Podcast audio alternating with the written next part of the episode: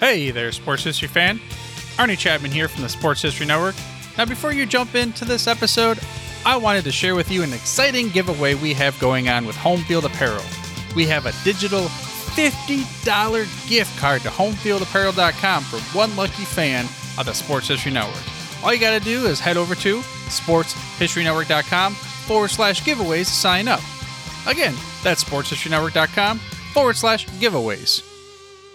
Bob Cousy had been underestimated his entire life. He could not make his high school team until his third year of high school. Even then, he barely played until he was a senior. In college, the coach barely played him his first couple of years. He only started playing as a starter in his final year again, as a senior. Then it came to the NBA draft. Nobody wanted him. His draft rights kept bouncing around to a few different teams until he landed with the Celtics, and even they didn't want him. They only let him come to training camp because why not? Red Auerbach fully expected to cut him from the team after just a few days. Bob Cousy had to prove people wrong his entire life. This is a story of Bob Cousy, the underdog, and this is Basketball History 101.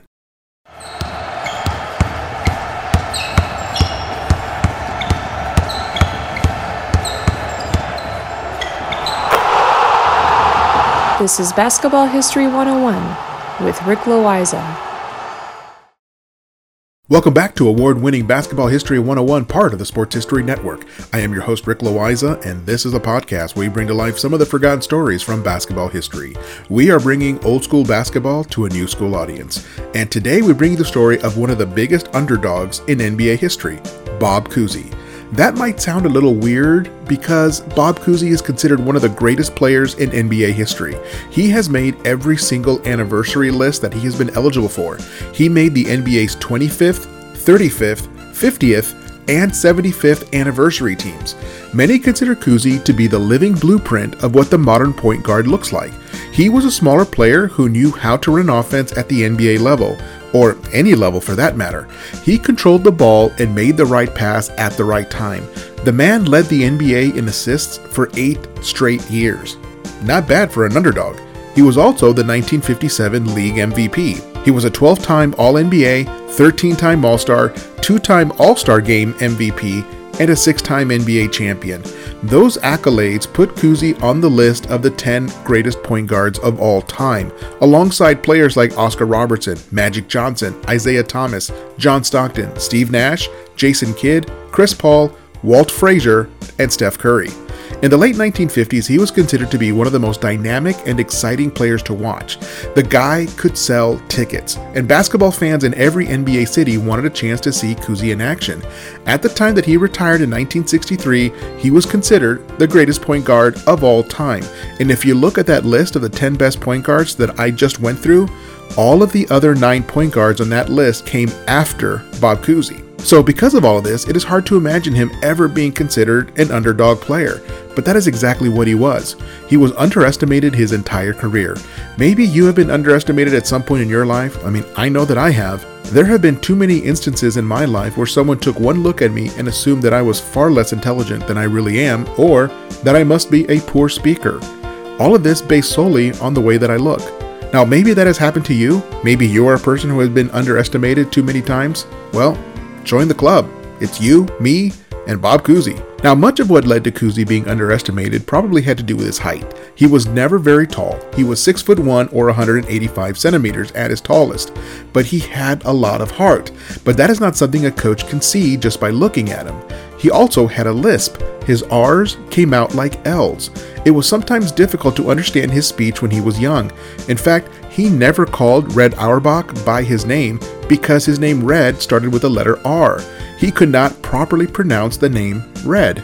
So he always called him Arnold, his given name, because it was easier for him to pronounce.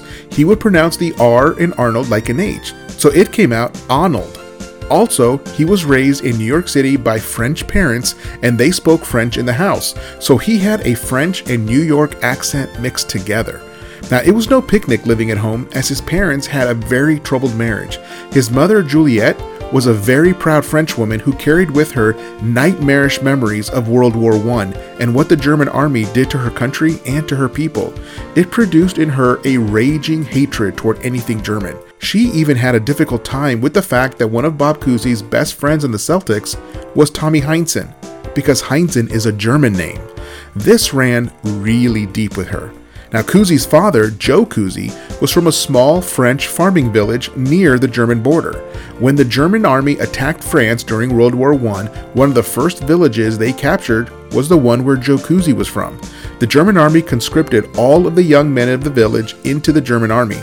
In other words, even though they were French by birth, culture, and language, all of the men from Joe Cousy's village were forced to fight in the German army or face death. Now, even though Joe and Juliette Cousy were married for decades, she always resented her husband for fighting on the side of the Germans.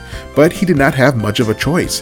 His choices were to fight or be executed. She verbally abused her husband regularly. Now, young Bobby Cousy could not stand it at home. He loved both of his parents, but he never understood why his father would take such abuse without even saying a word.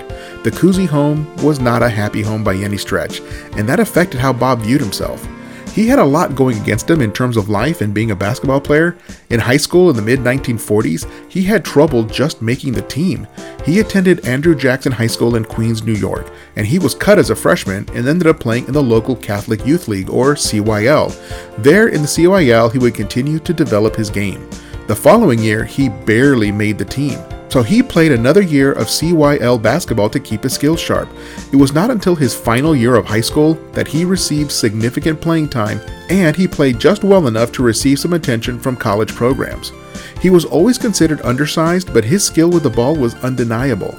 He was offered a scholarship to the College of the Holy Cross, located in one of my favorite cities to pronounce, Worcester, Massachusetts.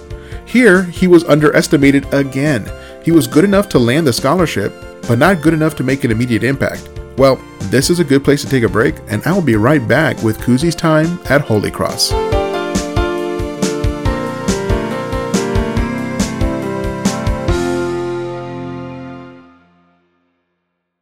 This podcast is part of the Sports History Network, your headquarters for the yesteryear of your favorite sport. You can learn more at sportshistorynetwork.com. At the Sports History Network, we're all about sports yesteryear, and so we're so pleased to introduce you to Row One, an online memorabilia gallery and shop that brings your sports history to life anywhere. The Row One gallery includes over 5,200 gorgeously reproduced prints of team posters, game program covers, game tickets, advertisements, and more in baseball, pro and college football, pro and college basketball, and more. And any gallery item may be printed in a variety of sizes on wood, metal, canvas, acrylic, or poster paper. And in Row One shop, check out the thousands more of unique unique items with a retro and historical designs dating back to 1876, including t shirts, long sleeve shirts, phone cases, mugs, blankets, pillows, towels, and even shower curtains. Go to sportshistorynetwork.com, ROW number one, for access to the full Row 1 catalog and for gallery prints and gift items. Plus, get a 15% discount off all prints on the Row 1 Pictorium Gallery with coupon code SHN15. Follow the link on the show notes. Hi, everybody. Dan and Andrew from Hello Old Sports here. We wanted to drop in and let you know about our latest episode. That's right. We interviewed the co authors of Phyllis George, Shattering the Ceiling, a biography of groundbreaking broadcaster Phyllis George. And her life is really sort of a journey through 20th century America, from Miss America pageants to the Kentucky State House to the groundbreaking NFL Today show on CBS, even the Kentucky Colonels of the old ABA we got into all sorts of stories about the Celtics under Red Auerbach, about the interview with Roger Staubach, about really all sorts of things. A fight between Brent Musburger and Jimmy the Greek. We really enjoyed talking with Lenny Shulman and Paul Volpone, who teamed up to write this book. The book is on sale right now wherever books are sold. Uh, but, you know, within reason, garage sales probably not. So go ahead and pick up a copy today. And if you want a chance to win the book, you can go to sportshistorynetwork.com slash giveaways and register for a chance to win. Goodbye, old sports. Welcome back to the show and let us continue with the story of Bob Cousy. Just before the break, I shared how Cousy was raised by French parents who immigrated to the United States after World War I. He then barely made his high school team and did not really get some serious playing time until his final year, which led him to land at the College of the Holy Cross. During his second year at Holy Cross, the team went all the way and won the NCAA championship. Unfortunately for Cousy, he watched most of the season from the bench. He played only a few minutes here or there. On the court, he contributed very little to that championship. The coach just felt that he was not ready to really make an impact. After all, look at how short he was. Even in his third year at Holy Cross, he was still not playing that much. The coach preferred taller players. But the one thing that they could not deny was that Cousy was popular with the fans and other students. There were games where the student section would chant, We want Cousy! We want Cousy! He was an extremely well liked student on campus. So, the coach would give in to the student section and insert Cousy into the game, where he would score 10 or 12 points in just a couple of minutes before getting yanked back to the bench. Really, it made no sense. The guy could obviously score and score quickly. The student section seemed to know exactly what they had in Bob Cousy. It's too bad that the coach could not figure it out. However, keep in mind that this was the late 1940s and Cousy's flashy dribbling style was not considered fundamental back then. He was considered a showboat type player, but he really was not. Even in interviews after his playing days, he said that he never dribbled behind his back or delivered a no look pass just for the sake of it. Every move he ever made with the ball had a game purpose to it. In other words, it was not showboating for the sake of showboating, but his coach did not see it that way. He thought Cousy to be a selfish prima donna type player. Cousy got so frustrated with his lack of playing time that he contacted St. John's University in New York about transferring there. But the coach at St. John's, who was friends with the coach at Holy Cross, convinced Cousy to stay where he was and he would be just fine. Cousy took the advice and stayed at Holy Cross. He also had to consider the fact that at the time when a college player transfers from one school to another, they have to sit out an entire season before they can join their new team. It was not until his final year of college when he really would establish himself as one of the best players in the nation. As the full time point guard, he led Holy Cross to a number 4 national ranking and an appearance in the NIT tournament, which was still a prestigious accomplishment. After his performance during that final year at Holy Cross, he would surely be drafted to the NBA. He was just sure of it. The NBA also had something called the territorial pick. This meant that if the Celtics really wanted him, they could just have him, since he played his college ball within 40 miles of the Boston Garden, the home of the Celtics. He was absolutely sure that he was going to be playing for the Celtics the following season, where he could play in front of many of the same fans that followed him at Holy Cross. Well, the Celtics did not draft him. In fact, Red Auerbach, the Celtics coach, wanted nothing to do with him. He just could not see the potential. Red would tell people that he was not interested in drafting some local yokel. He wanted quality players who could help win basketball games.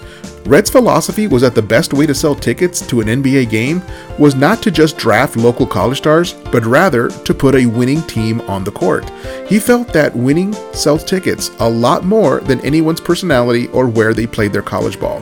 If Cousy wanted to play for the Celtics, it was going to take a miracle for him to land there since they were pretty set against drafting him. Well, a miracle is what the Celtics got. This is a story for our next episode when we bring you part two of the Bob Cousy story. That's next time on Basketball History 101, part of the Sports History Network, the headquarters of Sports Yesteryear. Go to sportshistorynetwork.com to find out more about this and other sports history podcasts. If you like what you hear, please hit that subscribe button wherever you get your podcasts and check out our page on Facebook. It's called Basketball History 101 Podcast. There, you will find shorter historical posts as well as comments and discussion starters on today's game. I'll also announce there when new episodes come out. I want to thank my producer and editor, Jacob Loiza. Join us each week as we continue to mine the history of basketball for more great stories from the past. Take care and see you soon.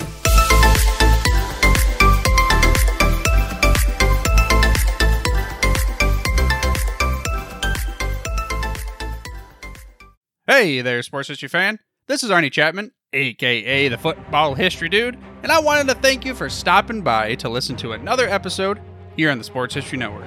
Our podcasters are passionate about uncovering and sharing sports stories from yesteryear. And if you didn't know it already, we have over 30 shows across the network covering all sorts of sports history topics. In fact, here's a glimpse into one of our awesome podcasts here on the network. This is Mark Mortier, and if you're a sports history fan like me, tune in and hear me talk about some great sports moments of the past. Growing up during the 1970s, I got to watch some of the most iconic moments in sports history. Hank Aaron breaking Babe Ruth's home run record, Willis Reed limping out of the locker room in Game 7 of the NBA Finals at Madison Square Garden as the fans erupted with a thunderous ovation, the 1980 Miracle on Ice as Team USA defeated the powerful Soviet Union in the Olympics. Listen every Tuesday on Yesterday's Sports. How about that? I bet you're super hyped to go listen to that new podcast, right? Well, to learn about this show and all the other podcasts on the network, head over to sportshistorynetwork.com forward slash podcast. Again, that's sportshistorynetwork.com forward slash podcast. Head over there today to find your next favorite sports history podcast.